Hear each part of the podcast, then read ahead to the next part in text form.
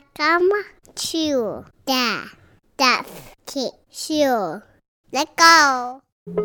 To all my listeners, please go to thedifferentbook.com and pick up a copy of my new children's book, Different. 10% of every book sold goes directly to the cystic fibrosis charity Emily's Entourage, which is searching for a cure for a unique mutation of the cystic fibrosis gene. I recommend Different to children ages 5 and up. Growing up as kids, we sometimes feel like we don't fit in with everyone else, whether it's a, our curly hair, a mole or freckle we don't like, being too tall or too short, the list goes on. Different teaches kids that we all have our thing and everyone is different, which means being different is normal. I'm very excited about this book and want to give as much as I can to Emily's Entourage, so please pick up a copy for your kids or grandkids or friends' kids and help me spread the word. Check out thedifferentbook.com for all the details, and if you haven't yet, please rate this podcast five stars and leave a review. It all really does help.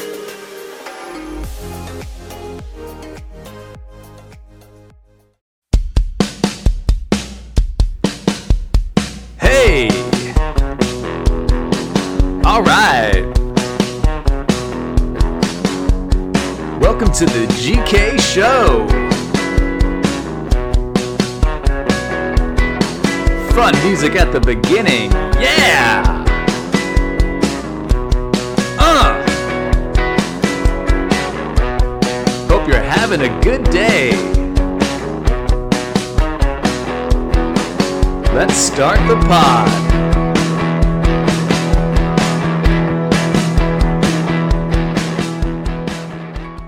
There we go. What's up? Brandt Tobler on the phone doing my headphone in my headphone podcast audio. Brandt, what's up, buddy? You're in Denver, right? I am in Denver, bored out of my mind. How are you, buddy? my wife and I would be bored out of our minds. We didn't have two small kids who, from the moment they wake up early in the morning to at night, it's just exhausting. But like I was thinking, man, I, I, I'm gonna get so much done at least during this quarantine. You know, gotta look on the bright side. And I was like, whoa, I can't get shit done because I have two people I made fucking sucking up all my time. Um, what is it? What's the vibe in Denver? I I like talking to people in different states because it's obviously different everywhere. It's it's pretty chill. I mean, it's quiet. I'm surprised. There was there was a lot of people out like during St. Patty's Day, but after that, everyone's done pretty good. So we'll walk our dog every day, but that's about the only time we leave, and and there's not many people anywhere. So it's everybody's following the rules. So we'll see what happens. What uh? How long you been in Denver now? Like two years? Three years? Uh, yeah, a little over two years. So, um, I love it, man. It's, I moved here a little over two years ago, and I'll I'll probably never leave, hopefully, because uh, it's got a great comedy scene, and it's just a cool city, and got all four sporting team, all all four sports teams, great concert venues. It's Yeah. a pretty good spot. I remember when I because you're always at Comedy Works. Now you're just there every week, right? Yeah, when I'm yeah, I'm trying not to stay. I'm trying to stay off the road as much as I can, but um, yeah, I'm at Comedy Works. There, there's two clubs here, so I'm at one of the clubs usually uh, once or twice a week when I'm in town, which is awesome. That's great. How does it work? Because I remember I worked at Comedy Works a long time ago when uh I was featuring for John Heffron, and John I remember told me he goes, "Yeah, did." He goes, "If some of the other guys in the lineup seem like they hate you, it's because it's uh he said they're like they're all headliners and like they usually plan on these spots, and you're taking like two people's spots away that are locals." Uh, So like Yeah, how- so- I, that's the only time I worked. Is, is that how it works? Like there's a bunch of local guys that are good like you, and you guys all what you all do 10, Yeah. 15 minutes on every show or something? yeah, so there's a ton of headliners here. Like uh when I moved here, like Al Jackson moved here, Mitch Patel moved here, uh AJ Finney, Mike Mike Stanley, but then like Ben Roy and Adam Cayton-Holland, Andrew Orvedahl, Josh Blue. There's just a ton of killers here. So we all sign up for the spots, and then if someone brings their own feature, we don't hate them. That's just part of the game. So then we don't get. So then that takes up a lot of spots. And then, Yeah. uh, but the cra- but if if they the thing that causes trouble is not trouble, but um when someone brings like a crappy feature, then they get buried. You know, some guys have brought like girls are trying to date or shitty. Some guys Yeah. like to have like shitty openers, but we're all so we'll host. So all of us at headline will also host shows. So like if you're if you're and you don't really mess around, we don't. You know, people are like, we never. I never like. I try to bury somebody, but there's just so many good comics here. You don't really. You just don't mess around here. Everybody always brings it, and the Comedy Works room. It's both show, both uh clubs are so good. So it's, Yeah. it's that's the only thing that's bad is like if you. I mean, I'm sure you had no problem, but there's there's people I could tell you that brought that just brought like L.A. models and shit like that that just eat it that are just doing like Whole Foods parking lot jokes Man, for yeah, ten no, minutes, and, and Denver people are like, "What? What are you talking about?" Man, I remember when I was young, the uh, because I got on the road pretty quick, and I always wanted to be on the. ro- I wanted to be like a really good comic. I never got into it because I was like, oh man, I want to be like a a movie star or you know whatever. I didn't even think like that. I just was like, I really want to. Want to be really good at stand up. So I was happy to go on the road for like shitty money and just get good. And I'm not gonna say anybody's name because some of these people are like they're like nice people, but I remember this guy who's always at the comedy store. He's still at the comedy store, and he's just a LA guy, and uh he worked Vegas. Remember the Four Queens, right? Remember Yeah. we used to do that, right? That's when you lived in Vegas still, right? Yeah, yeah. So the Four Queens was like not like a super easy room. It was on you know downtown Vegas. this dude just I think he featured for me all week and just I mean like ate a dick all week. Yeah. Well, that and then, that hap- that yeah. happened a lot in Vegas, man. Yeah, like guys that do. I remember seeing guys from the store, and I'm not trying to show them the store the store is great. Like, and there's a lot of like, yeah. like, obviously amazing comedians there. But some of those guys, like back in the day when the store was like not doing well, and they j- all they did was hang around the store. I remember I was down in uh, the Irvine Improv. I mean, that's still Southern California, and Al Madrigal brought these guys down to open for him, and they're doing like you said, like they're doing Hollywood Boulevard joke, where even people in Irvine were like, "All right, like fucking, like I mean, yeah, I'm like, yeah, I'm sitting there going, you can't travel, your act doesn't travel fucking 40 miles. yeah. Terrible. Well, the, like all, all the alt comics that would come to Four Queens or at the Vegas shows, they would eat it. There was Yeah. there was a couple guys that were like that had like a lot of LA buzz that were. I mean, honestly, and I, I, I mean, I think Nick Thune's great. I, I really like Nick Thune, but I remember being excited when he came to Vegas, and man, he ate shit so hard because the tourists like didn't get. At, it was like the start of alt comedy, and man, he ate it. And a, a couple other guys, you know, LA agents would say, "Hey, this is my guy. He's hot in LA," and then they'd come to Vegas, and man, they would just bomb doing like just just like references and not real jokes, and the crowds would be like, "What is this shit?" so it's I funny. know, man. I love watching people supposedly have heat eat it. It's one of my favorite things. And the thing is, though, it's like, it's like comics always. I mean, they always say like comics we like to see like our friends eat it. It's, it's just like kind of like funny, you know, especially when you know your friend's Yeah. funny and they're just eating it. But uh the thing that that I realize is like it does not matter. Like if that person has industry heat, they could just eat a dick all over the country, and then they'll just keep getting stuff, and then eventually they'll just get their fan base. You know, that's kind of how it Yeah. works. Like, they'll get their niche audience. We've had a couple come through here that really ate it, and it was awesome for me. Like one of my big pet peeves is, and I, I mean, when I started, I was like a douche. I didn't think women were funny, and now I have a ton. I think there's a lot of women that are funny, But Yeah. but I feel like you're not allowed to. Some of them suck, just like some dudes suck. And we had a girl come through here, and she fucking ate it so bad. And I was op- I was featuring for her, and then she was like, one of the main things I got mad. I did like a dick joke at the end of my set, and then she was like, I can't believe he did that in front of a female headliner. I'm like, you guys want to fucking talk this shit? Never call you a female headliner. You're only a headliner till you want it to be. Till there's like Yeah. a, you know. And this girl, she was like, I, I, I did a joke about my brother being retarded, and she was like, I don't know how he sleeps at night and all this. I was like, oh my god, you're the fucking worst. And like T.J. Miller's sister came, and she was talking shit about one of my jokes. I was like, you're T.J. Miller's sister, and you're the joke police. So shit TJ like Miller's that. sister? I don't know. She's like an improv. I guess she does stand up in L.A. But they came in. She's like did a guest spot with this the girl that was a headliner. But it was great because these girls just. I mean, they just they got in their little safe bubble at L.A. and then they came out here where there's like real comics and, and that shit might work at what I don't know in Silver Lake or something. But man, this girl ate it. She made her all.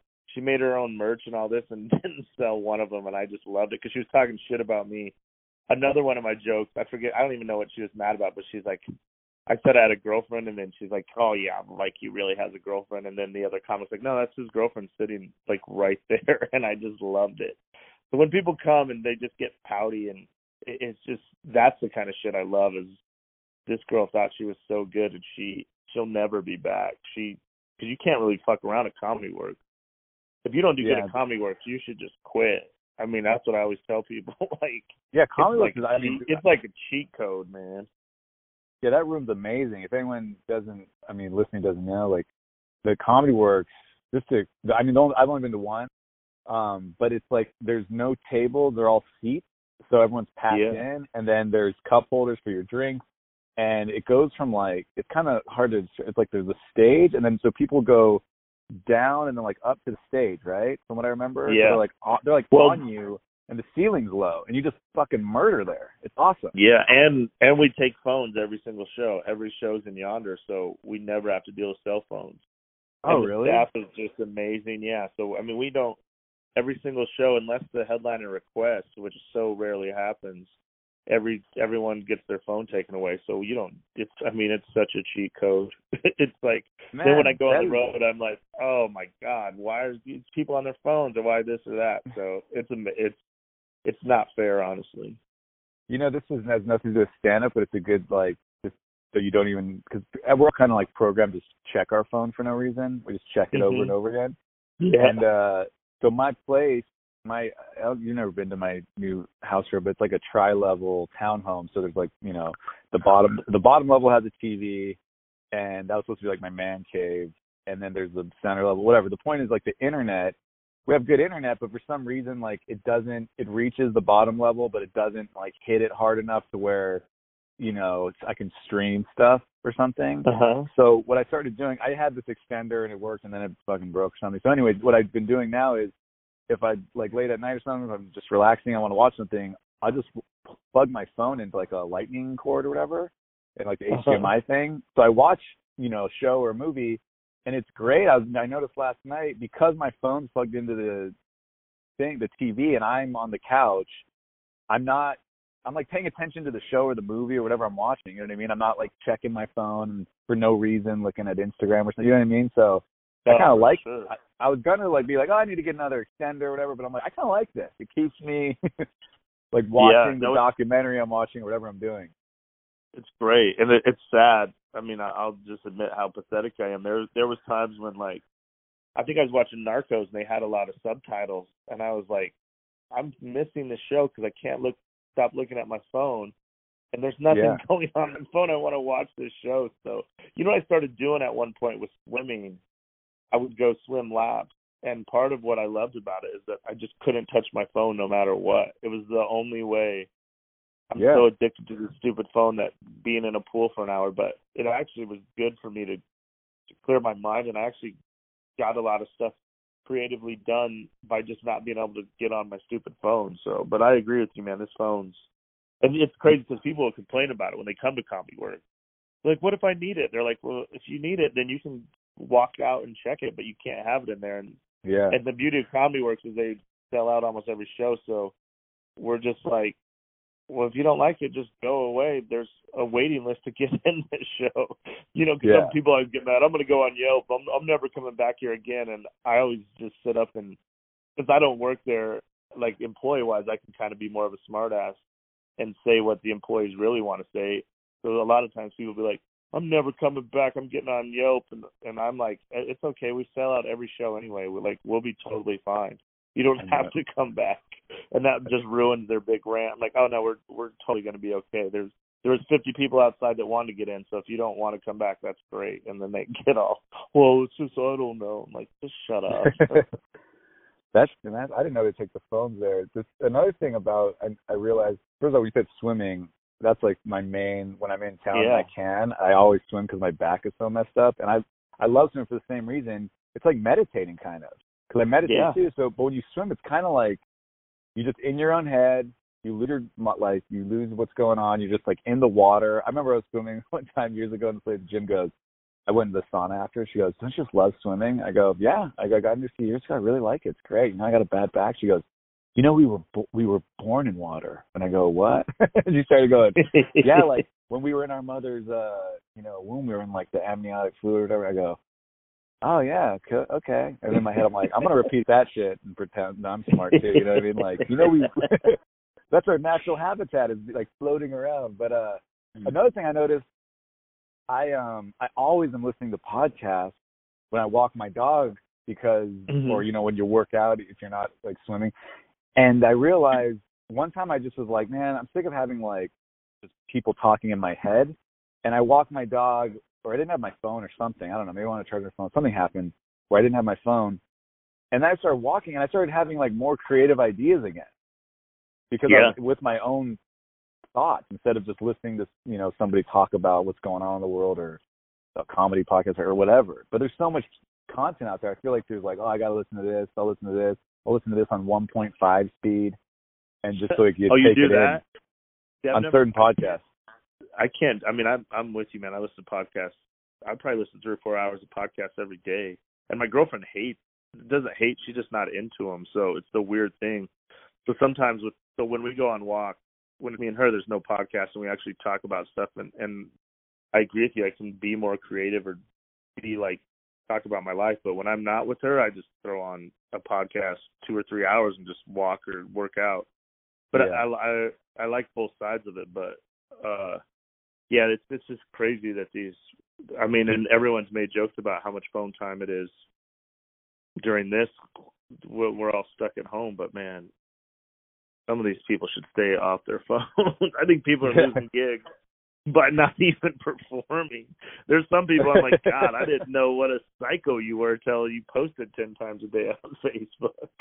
I can't believe you know what I'm kind of like. uh I'm I'm shocked. I mean, this is, I've been shocked for years now, but I can't believe how many intolerant comedians there are to like people who disagree with them about stuff. You know, Yeah, because I mean, you're from Wyoming, and like we both like toured around, and my whole thing is there's like assholes and there's idiots on every side of the political spectrum. On every every race has it. Like I was I joke around the last um the last cruise I've been performing on cruise ships. You know, 'cause I need to make money. Mhm. And uh the, right before it all shut down, Carnival was like they gave away ten dollar cruises because they were just trying to they didn't know they're gonna have to shut down. They were just trying to get people on the ship, you know. And Uh-huh. I told I told the Oh, other comic Jalen Jalen Bishop, I go, man, some of these cruises, depending what time of year it is, I go, if it's a longer cruise, people tend to have more money, and some time of year, maybe it's like a family trip and whatever, and there's more of that. I go, and some of these cruises, man, it's just like every race sends their worst. it's Well, I've seen unbelievable. some. I've seen some all out like brawls on the cruise ship, like on World Star Hip Hop. I've seen like twenty Oh, on yeah. twenty like fights, and I'm just like, God, who breaks that up? Or you can't really go to. j- There's no like jail on a cruise ship, is there? Or how does that work? Yeah, it's a good point. I don't know. But I do Yeah, that last ship I was on where there was ten dollar cruises, people paid ten bucks.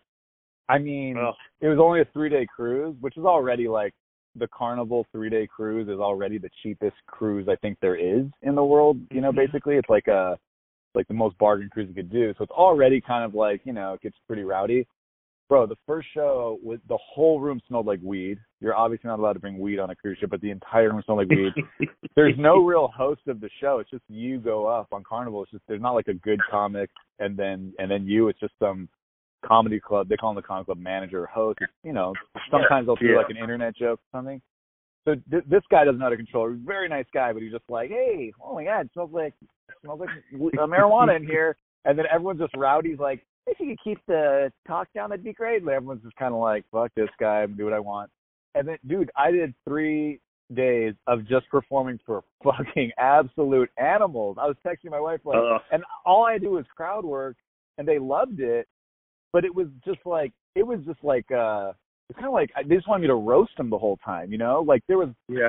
it wasn't like one rowdy group. It was like everybody was rowdy in their own way. So I'd just be like, you know, I'd get up there and I'm like, okay. And then, you know, how it is. You just have to figure it out. I'm like, well, I guess I'm doing crowd work.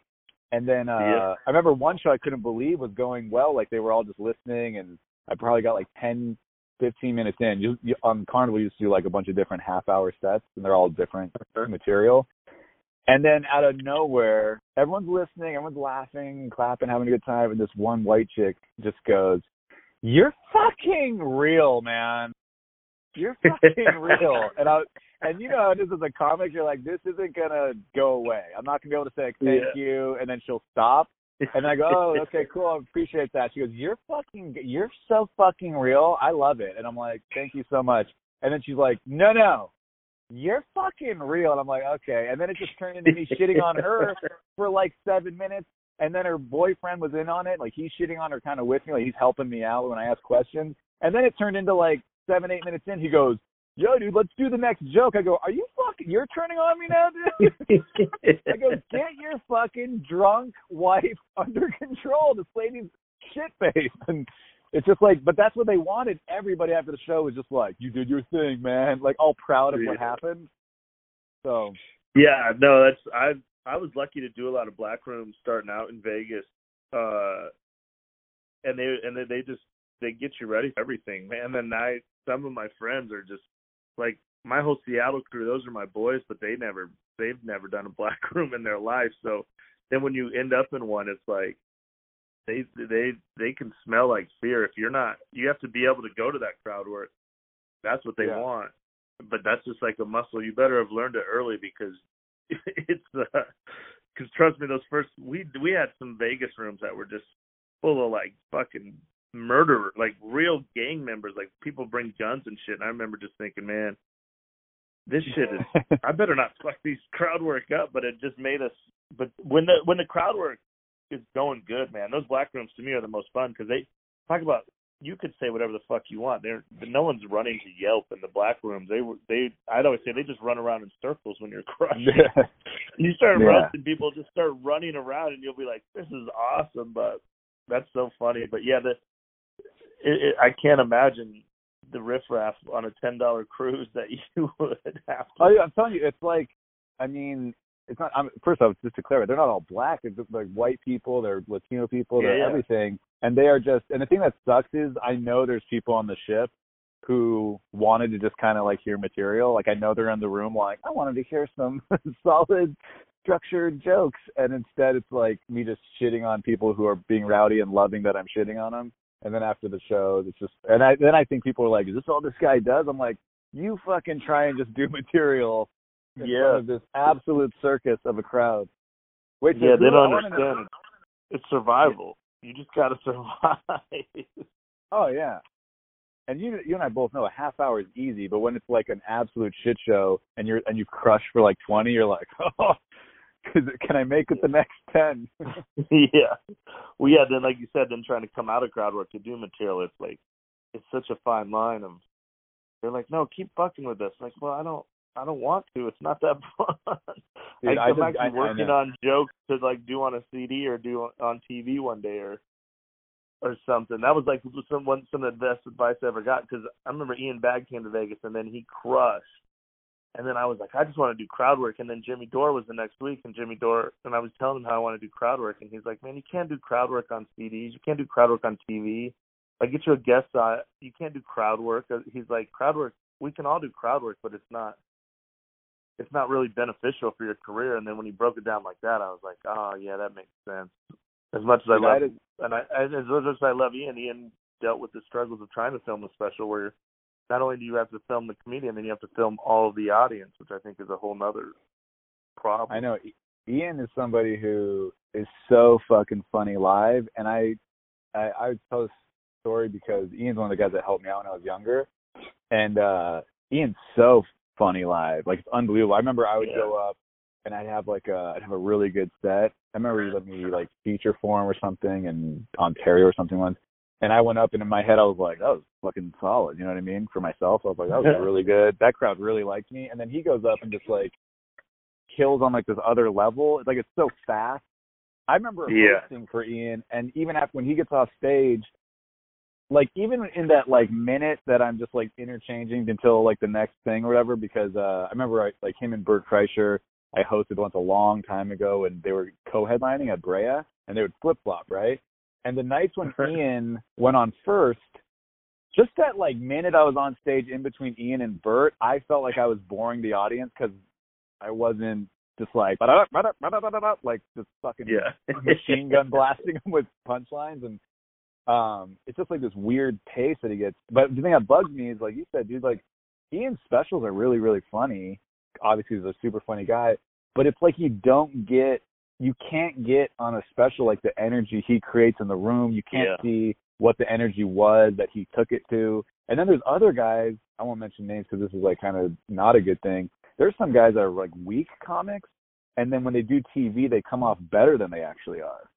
And that bothers Yeah. me because because like they need that boost from the I remember a guy was about to do the late late show and he he the night before he's warming up his set at the Comedy Magic Club and I was hosting that night and he was just going on to do his set that he's gonna do on TV the next day.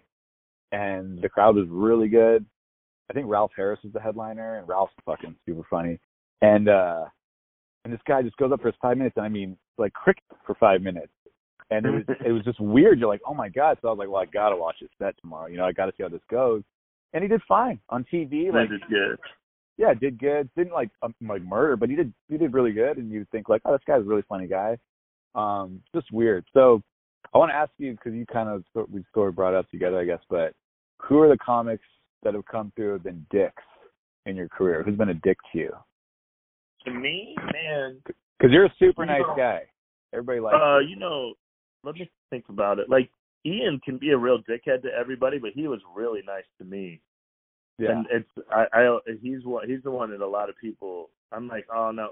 Some people are like uh, he didn't watch my set and all this. Like he doesn't have to or he used to do this thing when he'd go up on stage and he'd just go yeah give it up for that guy or whatever. And just like a throwaway line and he's just joking but some comedians would take that like offensive. But to be a dickhead to me is like nobody's really been a dickhead.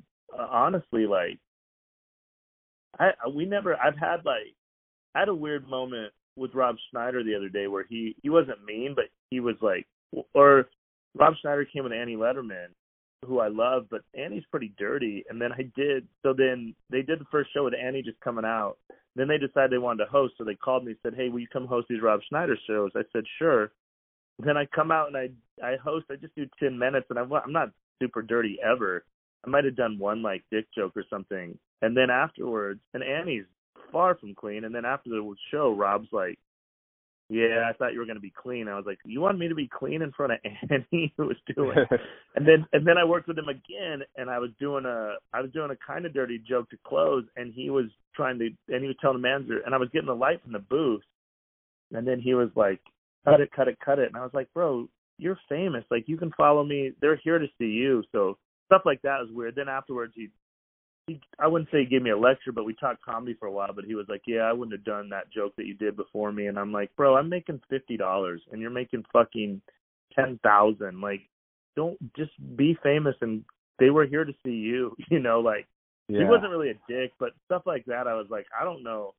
If I was, I, I go by the it, like. There's been times when I headline and people just crushed in front of me, and I'm like, I was like, shit, I I got to do better. I got to get better. It wasn't their fault. I would never tell them not to do something. If I'm going to take the most money, I I need to be the best, you know. But like, yeah, I'm trying to think if there's anybody who is a real dickhead to me. There were some people that just didn't want to hang, which like hurt my feelings early. But then I realized, oh, they were like, you know, like when Seb- I opened for Sebastian at the Four Queens, which is crazy in hindsight, maybe like a hundred Yeah. people a show, and he didn't have any real hang in him. But now in hindsight, he was he was already successful, and I think that was like right before he really blew up. So he was out like golfing with rich people and shit. So nobody's ever been mean, but I do get disappointed sometimes when they don't when comics don't want to just hang out because you know the best nights I've had in my life, not the best nights I've had in my life, but the times I've been around like Brian Regan or Chappelle or Dave Attell or like the biggest best comedians, they couldn't be cooler. So Yeah. it's sometimes it's just like the middle people that didn't quite make it that are like bitter. I'm like, oh, you guys suck, but I do think there's a, I have a philosophy, and it's probably can't be 100% accurate, but I feel like people who are famous, like really famous, and it's not for stand up, not saying they didn't do stand up, but it's not for stand up, those people tend to be more jerky. Like if they're more famous for acting and then they went went back to doing stand up or something, they tend to be a little bit more jerky in my experience. I have a really Yeah. weird Rob Schneider story Rob Schneider used to do a show at the Laugh Factory uh like once a week or something, or once, every, every now and then, whenever he wanted, basically, because it would always sell out. And Earl Skakel introduced me to Rob because you know I think he used to open for him or something. He's like Rob. He's like, oh, you don't know Jeff? He's really funny. And Rob is super nice. And he goes, hey man. He goes, Do you want to? He's like, you ever want to go up on one of my shows? He's like, just let me know, you know. And I'm like, really? And he's like, yeah. And I go, are you sure? And I didn't know if he just kind of saying it because you know Earl just said it was Uh-huh. funny or something. He's like, no, seriously. And then afterwards, I'm like, cool, man. I go, I really appreciate that. And he's like, yeah. He's like, come next week if you want. And I texted Earl. I think I texted Earl. I just asked him or something. I go, hey man, I go, is what kind of guy is Rob? He's like, he's serious about that. He's like, oh yeah, no, he's serious about that. And I'm like, that's really cool. So then I I don't know if I had told Earl like, hey man, can you tell him I'm, I'm going to come by like the next week. so he's like, I could show up, and Rob's like, hey, and he's all. This is my only interaction ever, by the way, with Rob Schneider. Like I haven't seen him since. I didn't know him before this. I never met him. And he was just like, hey, he's like, yeah. He goes, you want to go up? And I go, I was like, yeah, sure, man. I go, if you have room, he's like, yeah, totally, I'll get you up. So he never said when he was going to put me up. So I just ended up standing, you know, at the Laugh Factory where you kind of like wait when you're next. Yeah. I stood there the whole night. But the thing that was weird is he was coming up and we would talk every single time. Like he'd bring up the next person and then he'd come up to me and we would talk and he's like so nice. I remember being like, wow, this guy's so fucking cool and so Yeah. chill. He's never seen me do stand up. He's gonna put me up. And then next thing I know, he, uh, like he brings up uh Dalia, and I was like, okay. And every, every person he brought up, I go, I guess I'm going up after this person. You know, like maybe I'm going. I'm just preparing myself. And then when Chris was done, he just closed the show and then walked past me like we hadn't been talking and hanging out all night and left. like didn't Yeah, even he was- say, dude, I forgot, or like it's so that's such a weird thing to do. yeah, and just that's the kind of thing that would drive me crazy. Like he was super nice to me, but then he was like, he was telling me like I should. He was trying to give me good advice, but I think some of it was like 1980 comedy advice. He's like, you need to wear a blazer and all this. But then he was he was wearing like sweatpants, and obviously he's more famous, but.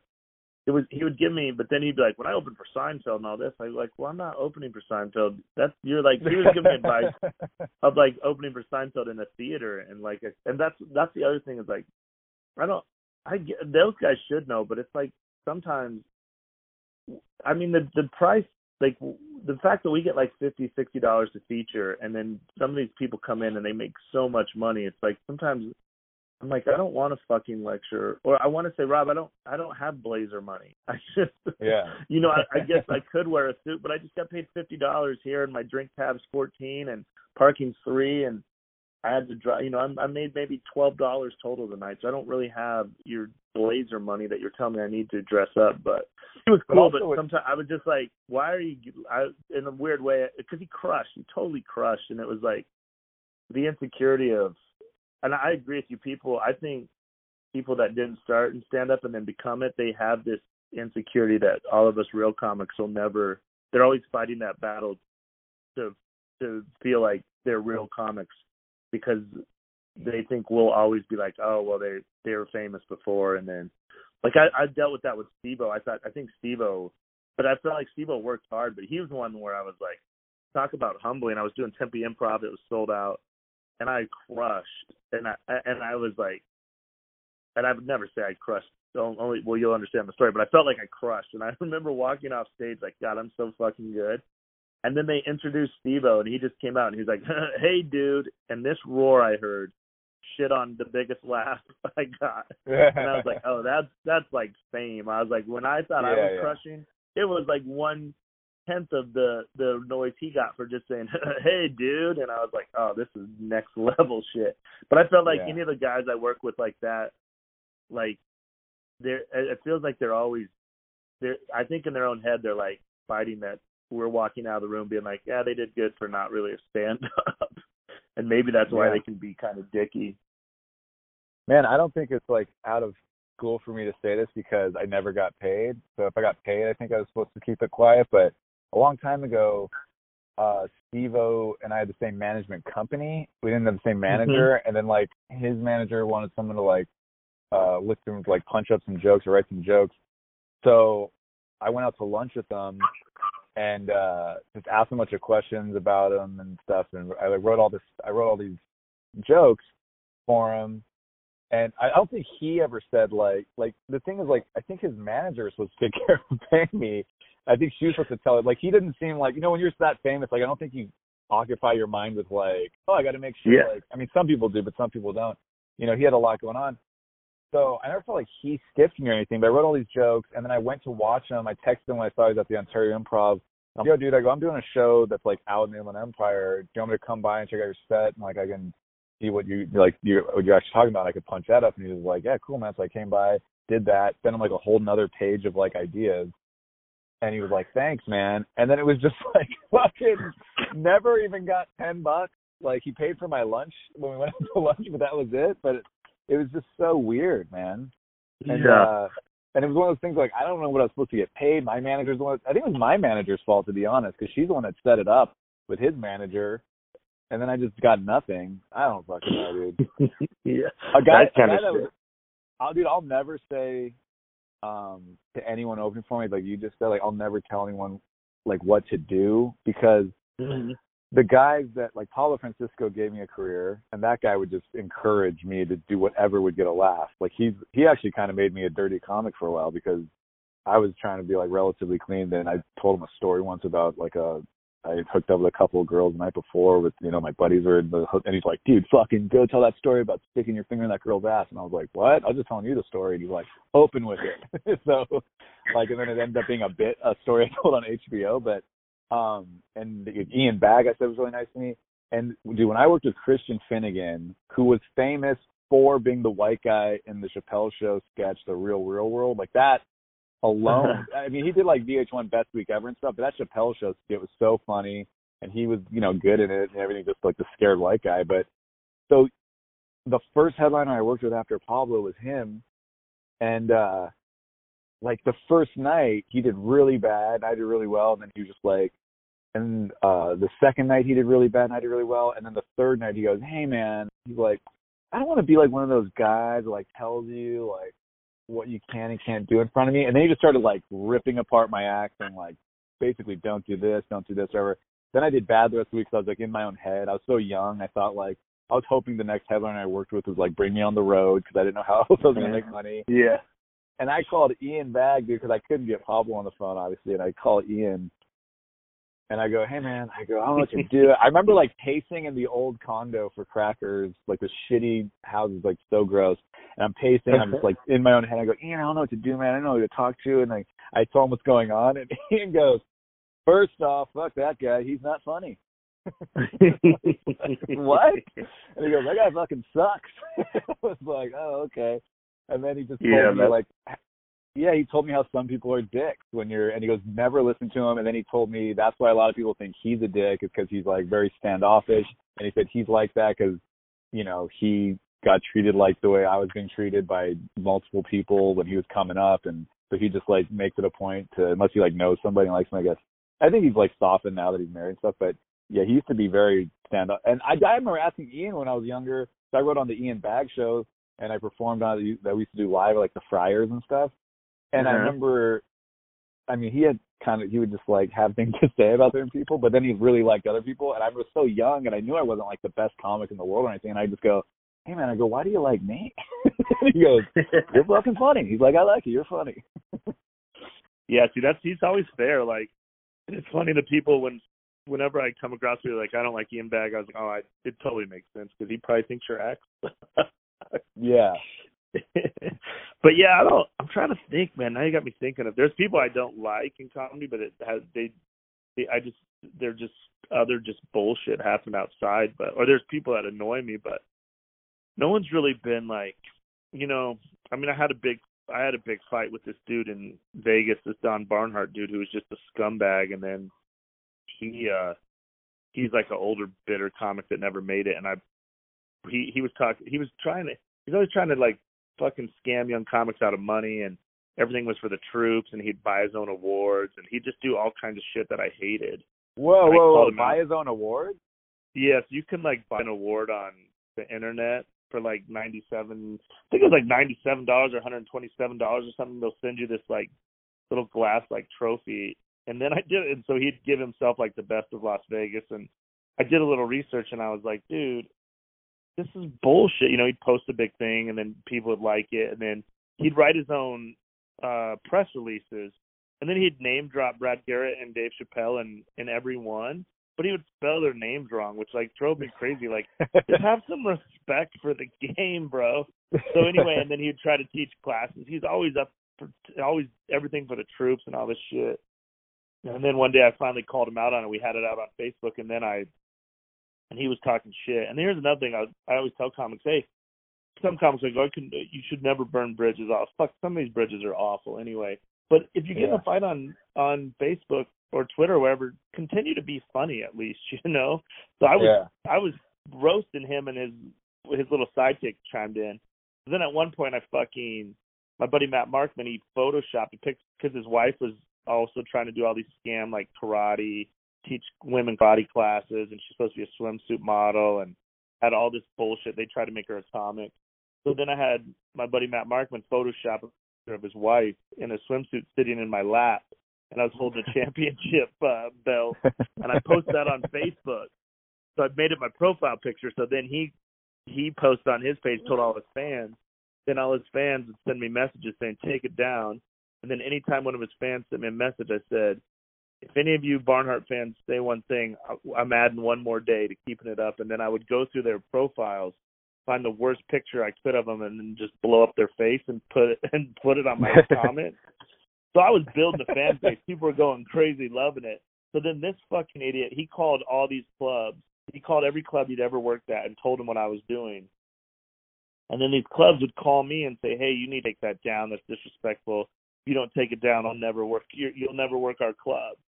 And I said, and I'd call these people back or write them back and go, "You know what? I don't work your club right now anyway, so fuck it. I don't care." I go, all this is doing is build me a fan base, and we both know if I could sell enough tickets, I could have a picture of your wife sitting in my lap, lap and you would still book me. And all Yeah. these comedy club bookers, then they backed off like that. They saw that I had confidence and I was gaining fucking traction. So then this fucking dude, because at one point he was talking shit to me, and at one point in a message I was like, "You're lucky I just don't go fuck your wife," you know. And Jeez. so he he took that to the police as a threat that I that his wife didn't feel safe. So then he got a protective order against me. so then check this shit out. So then I'm I'm living in LA at the time. I come to Vegas. I'm at Brad Garrett's sub at the MGM. I get a call up to my room and it's the concierge. He's like, "Hey, someone wants someone's down here to serve you papers. Can you come down?" And I'm like, "No, I'm good. I don't. I'm not coming down. I'm busy."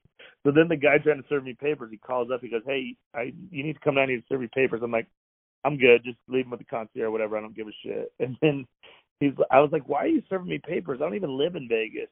And then he's like, "Where do you live?" I go, "I live in L.A." He's like, "Oh, so you're in L.A. now?" I was like, "No, I'm in Vegas." He goes, "Oh, but you're in L.A." And I was like, "Oh, I see. Yeah, I'm in L.A." He's like, "Oh, I guess I can't serve you then. You know, good luck." So I thought I was done with it, right? But then I go back to L.A. and I get on Meltdown show, and it's like Rory Scovel and Jay Larson's a show at Meltdown. They're some big fucking at the time was like the most popular show.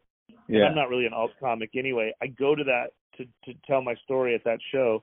This guy shows up to try to serve me papers on fucking stage at Meltdown, and Rory and Jay stop him. But all the alt comics are like, this guy's like a fucking murderer, and everyone's on the green rooms worried like, what did I do? and I have to tell like these comics this story, and they're way too cool for it. But then I'm like, fuck it. So then I go back to Vegas. I'm working at LA Comedy Club, opening for Sam Tripoli. We're standing outside the club.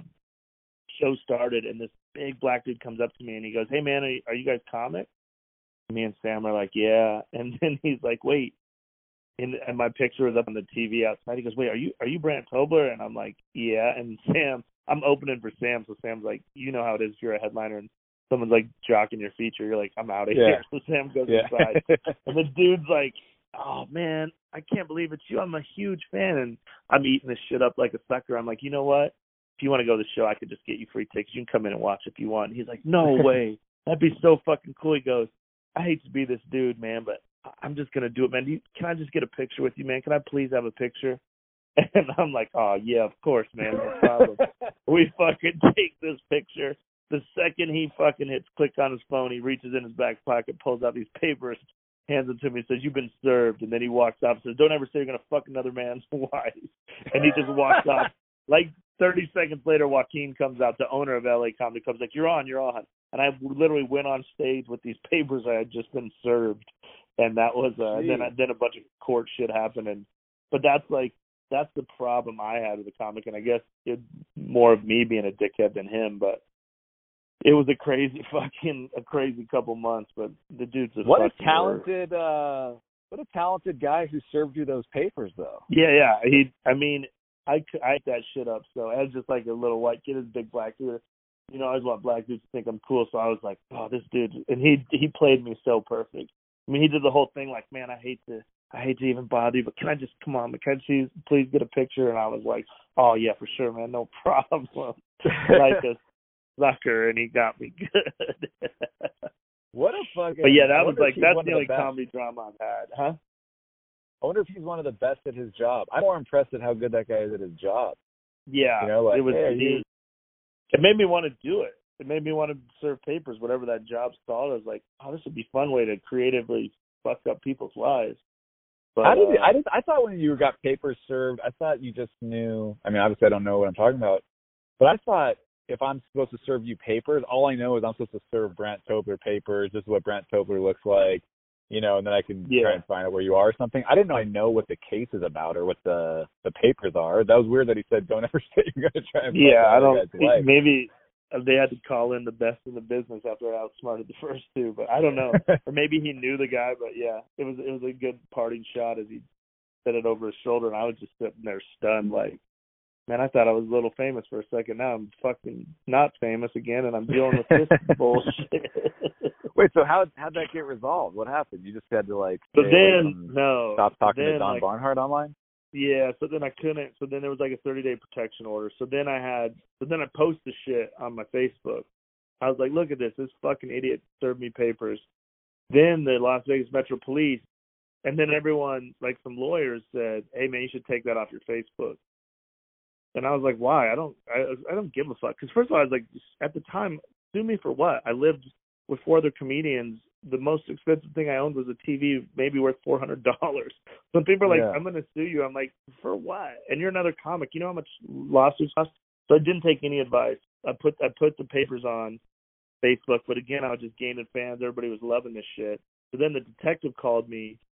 He's like, "Why did you post that when everyone told you not to?" I was like, I "Because I didn't do anything wrong, and I'm, I don't think I'm right, so I don't give a fuck." And then the only time I felt bad was this uh Las Vegas Metro detective was like, Man, I'm doing I'm out here trying to fix like domestic violence and shit and I have to do shit like this and then I and you know, I have respect for real police officers and I was like, I'm sorry. When he put it like that, I was like, Oh, I'm literally wasting this dude's time. So he's like just don't just leave him alone and I was like, Okay, I will. I won't I said if he comes at me you know, I'm gonna have to say something, but if he doesn't say anything, I won't say anything. And he was like, okay. He was a cool detective.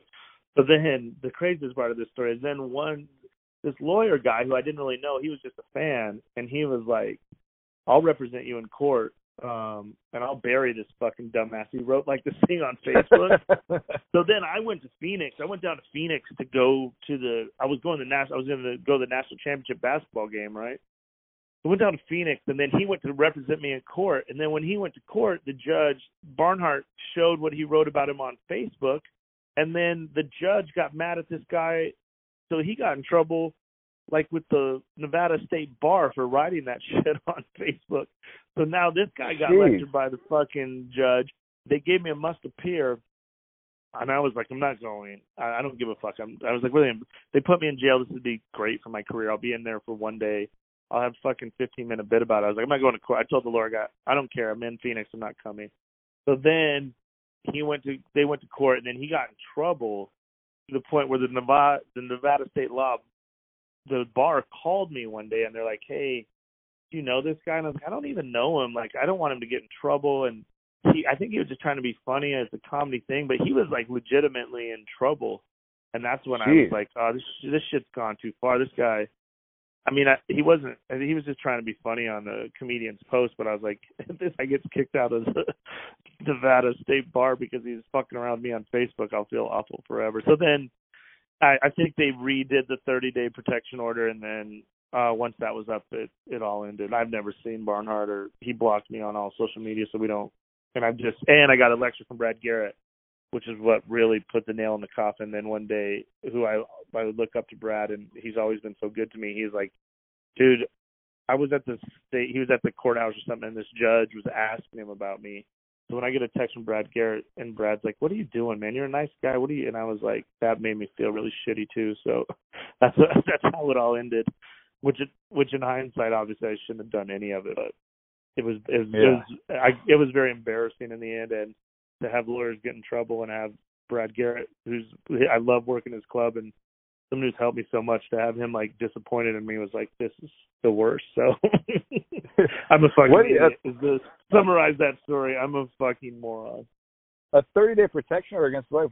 I don't get why you didn't just say like, "Hey man, I'm just joking around. Like I'm not gonna obviously assault your wife." Yeah. Well, I mean, I would, that, didn't know. would, would that have, would that have ended it? I don't know. I mean, the 30 day protection order was already filed. Like they didn't tell me they were doing that, so they went and did all that. So by the time I found out about it, it was already. You know, I found out about the protection order when that first guy tried to serve me the papers of the MGM because I was like, "What? What is this even about?" And then he's like, "Well, he got a protection order because you said you were going to try to fuck his wife, and his wife didn't feel safe."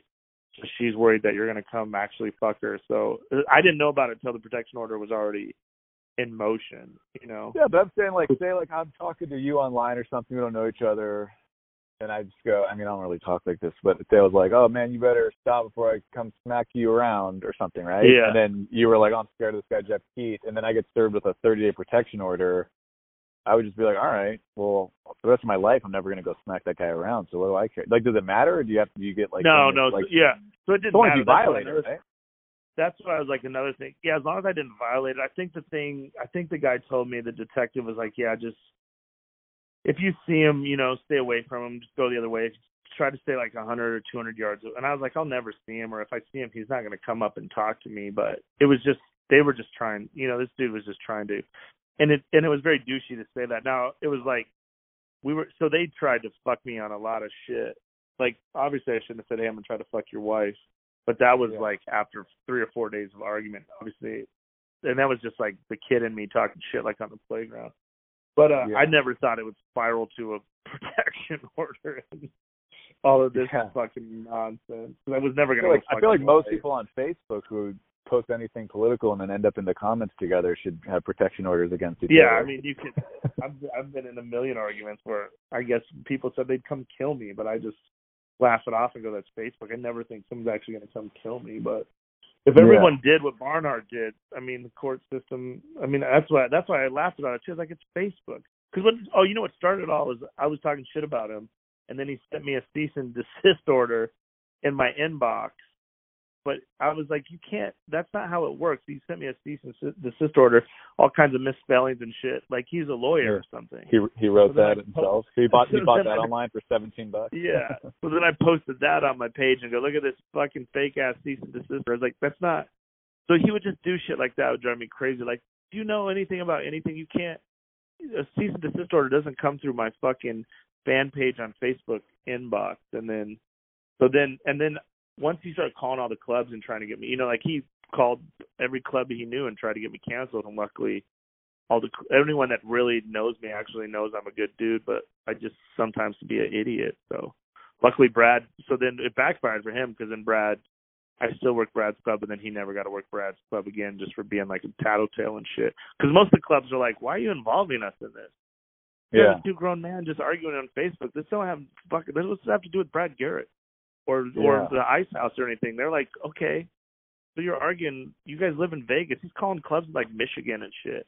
And I'm sure if I owned a club in Michigan, I was like, I barely even book you. I don't even know Brandt Tobler. Why the fuck are you sending me this? I know, dude. It's so strange. Um, So hey man, I got, nonsense. I could talk to you all day, but I gotta handle my kids. My wife has been watching Yeah. for an hour. So, but before, I wanted you to tell everyone about your book because I know we're all out of work right now. Yeah, comics, And you, you have a really good book, and I know a lot of the story. Right, this is about like what you would do in Vegas, right? When you were Yeah, running so- the.